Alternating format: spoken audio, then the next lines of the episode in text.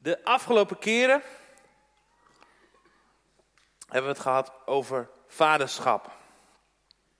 Vanuit het perspectief van onze hemelse vader. We hebben gekeken naar de, naar de rol van vaderschap in de Bijbel. We hebben gekeken naar de rol van de vader in het gezin, in het huwelijk, in de, in de samenleving. We hebben gekeken hoe we verbonden kunnen zijn met onze hemelse vader. En we hebben ontdekt, en Wiebrand noemde het vorige week ook al in zijn preek, dat we verbonden kunnen zijn met God de Vader door alleen de Zoon, Jezus. En de Zoon, Jezus, is in alles zoals zijn Vader. En vandaag wil ik met jullie gaan kijken naar de Zoon. Vanmorgen pakken we een moment waarin we opnieuw gaan kijken naar Jezus. En we gaan proberen om antwoord te geven op de vraag: wie is Hij?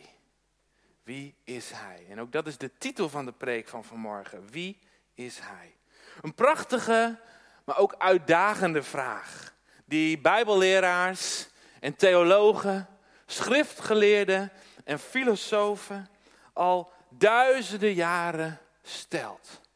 En waar ze tot op de dag van vandaag het antwoord nog steeds niet op gevonden hebben. De vraag, wie is Hij? Een vraag die makkelijk en tegelijkertijd lastig te beantwoorden is. Je kunt kort zijn in je antwoord en zeggen, Jezus is de Zoon van God. Maar wat betekent dat dan? Dat Jezus de Zoon van God is. En dan snel ontdek je dat je als mens je hele leven nodig hebt om te ontdekken wie Jezus is. Dat je ja, in je leven niet genoeg dagen hebt om antwoord te kunnen geven volledig op de vraag wie is Hij. En Paulus zegt het ook in zijn brief aan de gemeente in Korinthe. En dat staat in 1 Korinthe 13, vers 12. Daar staat, nu immers kijken wij door middel van een spiegel in een raadsel. Maar dan zullen wij zien van aangezicht tot aangezicht. Nu ken ik ten dele, maar dan zal ik kennen, zoals ik zelf gekend ben. Hier op aarde zullen er altijd dingen verborgen blijven. En zullen we nooit ten diepste ontdekken en doorgronden wie Jezus is. Maar er komt een dag, zegt Paulus. Er komt een dag, dan zullen we hem zien. Dan zullen we hem zien van aangezicht tot aangezicht. Nu kennen we hem gedeeltelijk, maar dan zullen we hem kennen zoals wij zelf door hem gekend zijn. Wauw. En toch, en toch is er niets mooiers om hem steeds weer beter te leren kennen. Om te ontdekken wat er in hem omgaat.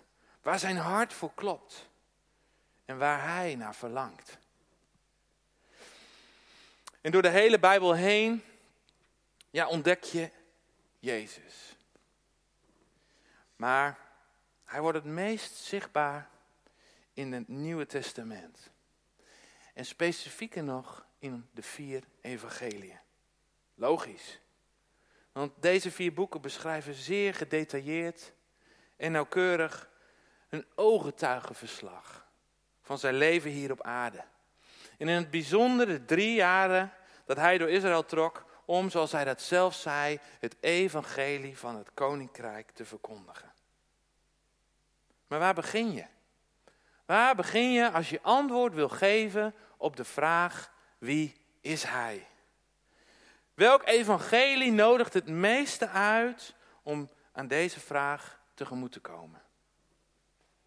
Wie van de evangelisten heeft hem het meeste lief? Wie is het dichtste bij hem in de buurt en is vertrouwd in wat er in zijn hart omgaat? Alle vier hebben ze een unieke invalshoek. En ze laten Jezus op een prachtige manier zien. Maar er is één evangelie wat ons meevoert naar de diepste diepte van het hart van Hem die we steeds beter willen leren kennen. Van Hem waarover we nooit raken uitgepraat. Van Hem waar we nooit over raken uitgeleerd.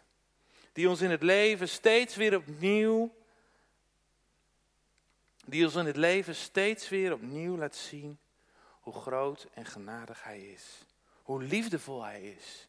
En hoe vol licht Hij is. In het evangelie wat dit op de meest bijzondere manier verwoordt, dat is het evangelie van Johannes.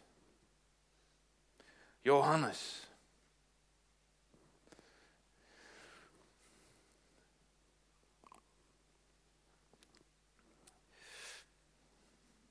Hij blijft zich maar verwonderen over Jezus. Hij blijft maar versteld staan van wie hij is. Zelfs Johannes kan niet anders dan elke keer weer opnieuw in aanbidding voor hem neerknielen.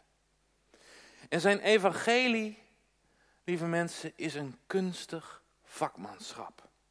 Het is poëzie, literatuur van het hoogste niveau.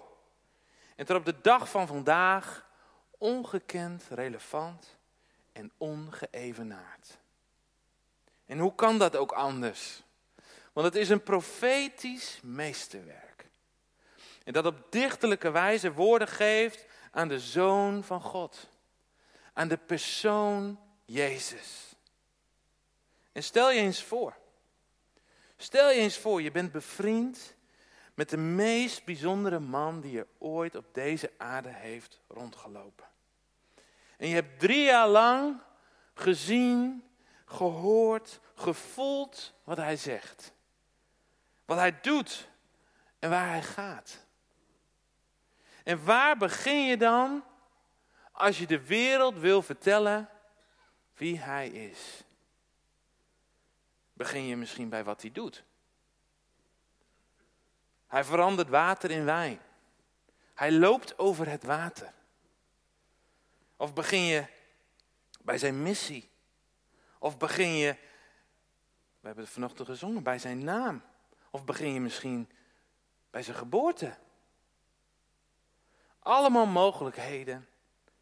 Maar dat is niet hoe Johannes zijn evangelie begint. Nee, Johannes begint bij het begin.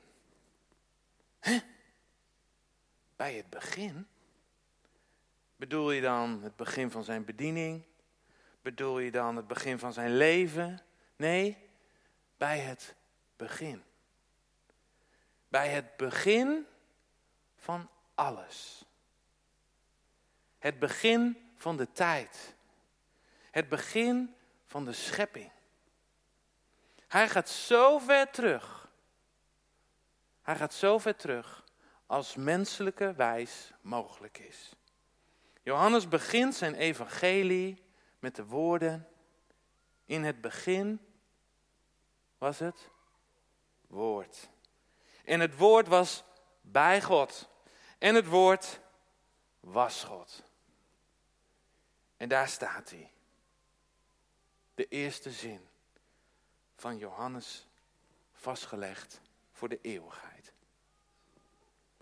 En deze zin maakt voor de lezer alles duidelijk. Met Jezus, die er vanaf het begin is, wordt hier een nieuw begin gemaakt. Wauw. Het oude begin is voorbij en het nieuwe begin is aangebroken. Want Hij is het die alles nieuw maakt met zijn woord. Hij is het woord. Hij is God. Alles is door Hem ontstaan. Door zijn woord. En alles wat hierna komt, is de vervulling van deze zin. En dat klinkt misschien wat filosofisch. Maar dit is evangelie. Het goede nieuws. Het evangelie van het koninkrijk. In het begin was het woord. En het woord was bij God. En het woord was God.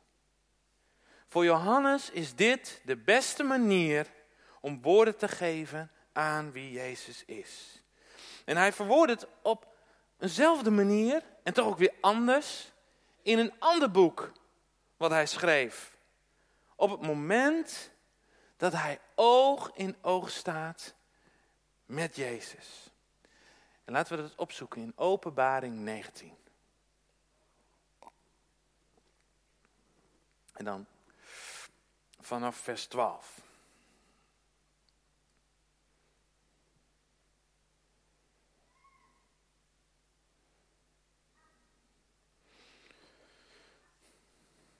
Daar staat. En zijn ogen waren als een vuurvlam. En op zijn hoofd waren vele diademen. Je weet wat diademen zijn? Kronen. Ja. Hij had een naam die opgeschreven was en die niemand kent dan hij zelf. En hij was bekleed met een in bloed gedoopt bovenkleed. En zijn naam luidt het woord van God.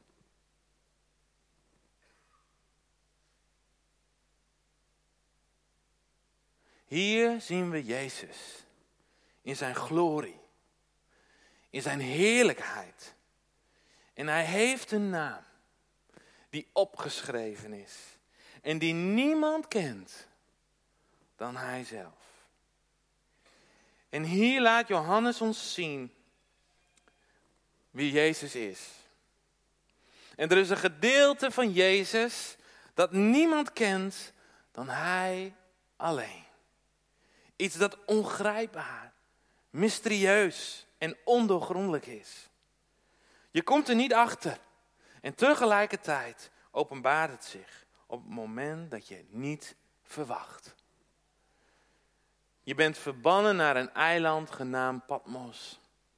En opeens raak je in geestvervoering. En je hoort achter je een stem die zegt: Ik ben de Alpha en de Omega. De eerste en de laatste. En wat u ziet, schrijf dat op een boekrol en stuur het aan de zeven gemeenten die in Azië zijn naar Efeze, naar Smyrna, naar Pergamus, naar Thyatira, naar Sardis, naar Philadelphia en naar Laodicea. En ik keerde mij om om de stem te zien die met mij had gesproken. En toen ik mij had omgekeerd, zag ik zeven gouden kandelaren. En te midden van de zeven kandelaren zag ik iemand die op de zoon des mensen leek, gekleed in een gewaad tot op de voeten en op de borst omgord met een gouden gordel. En zijn hoofd en haar waren wit, als witte wol, als sneeuw. En zijn ogen waren als een vuurvlam. En zijn voeten waren als blinkend koper, gloeiend gemaakt in een oven. En zijn stem klonk als het geluid van vele wateren. En hij had zeven sterren in zijn rechterhand en uit zijn mond kwam een tweesnijdend scherp zwaard. En zijn gezicht was, als, was zoals de zon schijnt in haar kracht. En toen ik hem zag, viel ik als dood aan zijn voeten. En hij legde zijn rechterhand op mij en zei tegen mij: Wees niet bevreesd. Ik ben de eerste en de laatste en de levende. Ik ben dood geweest. En zie, ik ben levend tot in alle eeuwigheid. Amen. En ik heb de sleutels van het rijk van de dood en van de dood zelf. Wow. Jezus. Jezus zichtbaar voor Johannes in zijn glorie en zijn heerlijkheid. Het begin en het einde. Het eerste en de laatste. De alfa en de omega. En ook hier opnieuw is de rest de vervulling van wat hij hier schrijft. We worden opgetild boven het aardse, boven het natuurlijke, boven het tijdelijke, naar het hemelse, naar het bovennatuurlijke, naar het eeuwige. En het laat ons zien dat de situatie waar jij je vandaag in bevindt, waar jij je vandaag in bevindt, hoe oneerlijk of hoe ellendig die ook is, hij leidt altijd naar het einde, naar de laatste, naar Omega. Niets gaat buiten hem om. Hij brengt niet alleen het goede nieuws, hij is het goede nieuws. Het koninkrijk is hier op aarde gekomen op het moment dat hij hier op aarde kwam. En vanaf het allereerste begin was het al lang duidelijk hoe het zou gaan. Ja, het was misschien nog verborgen voor jou en voor mij. En sommige mensen zien het nog steeds niet. Maar niet voor de eerste en de laatste. Hij weet alles. Hij is God. Dat is wie hij is. Maar als Johannes ons meeneemt en ons een stukje laat zien van wie hij is, komen we onvermijdelijk bij de volgende vraag. Wie is hij voor jou? En om antwoord te geven op deze vraag, gaan we kijken naar een verhaal wat ook staat in Johannes. En hier vertelt Jezus de gelijkenis over de schapen en de goede herder. En het muziekteam en het avondmaalteam mag alvast naar voren komen. En de hoorders van dit verhaal, ze herkennen waar Jezus het hier over heeft. Het Joodse volk, het Joodse volk, net als de eerste lezers van, deze, van, deze, van dit evangelie, ze leggen direct de link. Als Jezus zegt in Johannes 10, ik ben de goede herder. En ik ken de mijnen en word door de mijnen gekend. Zoals de Vader mij kent en ik de Vader ken. En ik geef mijn leven voor de schapen. Ja, elke Jood, elke lezer van, deze, van dit evangelie, die, die legt directe verbinding met Psalm 23. De Heere is mijn herder. Mij ontbreekt niets. Hij doet mij neerliggen in grazige weiden. Hij leidt mij zachtjes naar stille wateren. Hij verkwikt mijn ziel. Hij leidt mij in het spoor van de gerechtigheid. Omwille van zijn naam. En al ging ik door een dal vol schaduw van de dood. Ik zou geen kwaad vrezen. Want u bent bij mij. Uw stok en uw staf, die vertroosten mij. U maakt voor mij de tafel gereed voor de ogen van mijn tegenstanders. U zalft mijn hoofd met olie.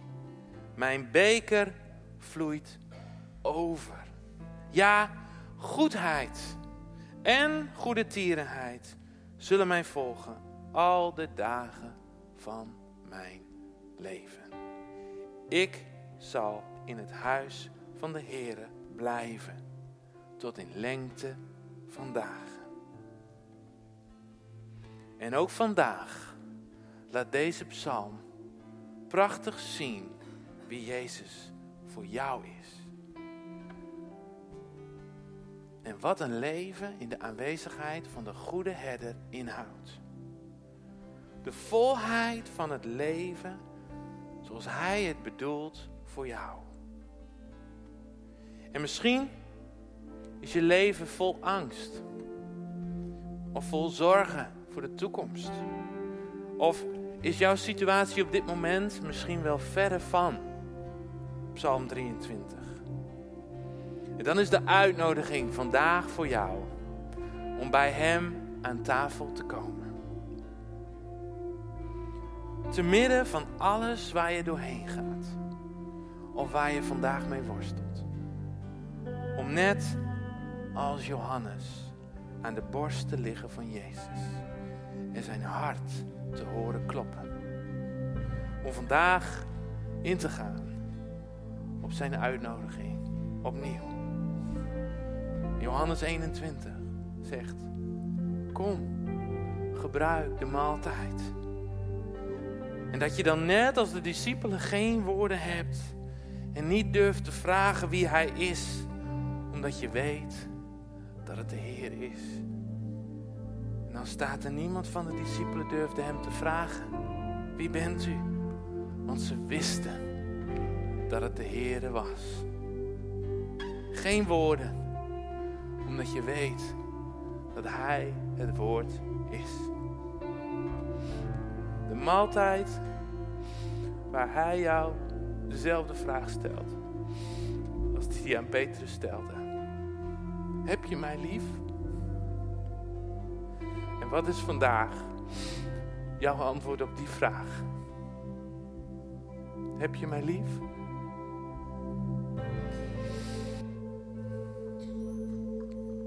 De vraag, wie is Hij? Is een vraag die je met alle kennis van deze wereld niet kan beantwoorden. En al vanaf het begin van de schepping probeert de mens deze vraag te beantwoorden. Maar tot op de dag van vandaag is het niet gelukt. In het begin openbaart hij zich als schepper van de hemel en de aarde, van alles wat leeft, almachtig, alomtegenwoordig, altijd aanwezig. Hij is het begin van alles. Hij is in alles en alles is door Hem ontstaan. Maar al gauw loop je vast in de poging om verder te gaan.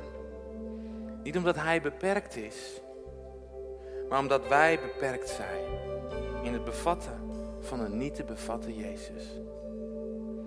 Hij is het die de wateren met al haar eigenschappen schiep. schiep en er vervolgens zelf overheen loopt. Hij is het die water met al haar eigenschappen schept en er vervolgens wijn van maakt. Hij is het die water met al haar eigenschappen schept, maar er vervolgens levend water van maakt. Het is een op- en neergaan van de hemel naar de aarde, van de aarde naar de hemel. Van zoeken naar antwoorden op de aarde, die je uiteindelijk weer brengen naar de hemel. En in de hemel je weer af te laten dalen naar de aarde. Precies zoals Nathanael dit zag. Je brein probeert te bevatten wat je brein niet kan bevatten zodat je alleen nog maar tegen hem kan zeggen: Adonai. De naam van hem met de onuitsprekelijke naam. U bent het. U bent Adonai, mijn meester, mijn Heer, mijn Adonai.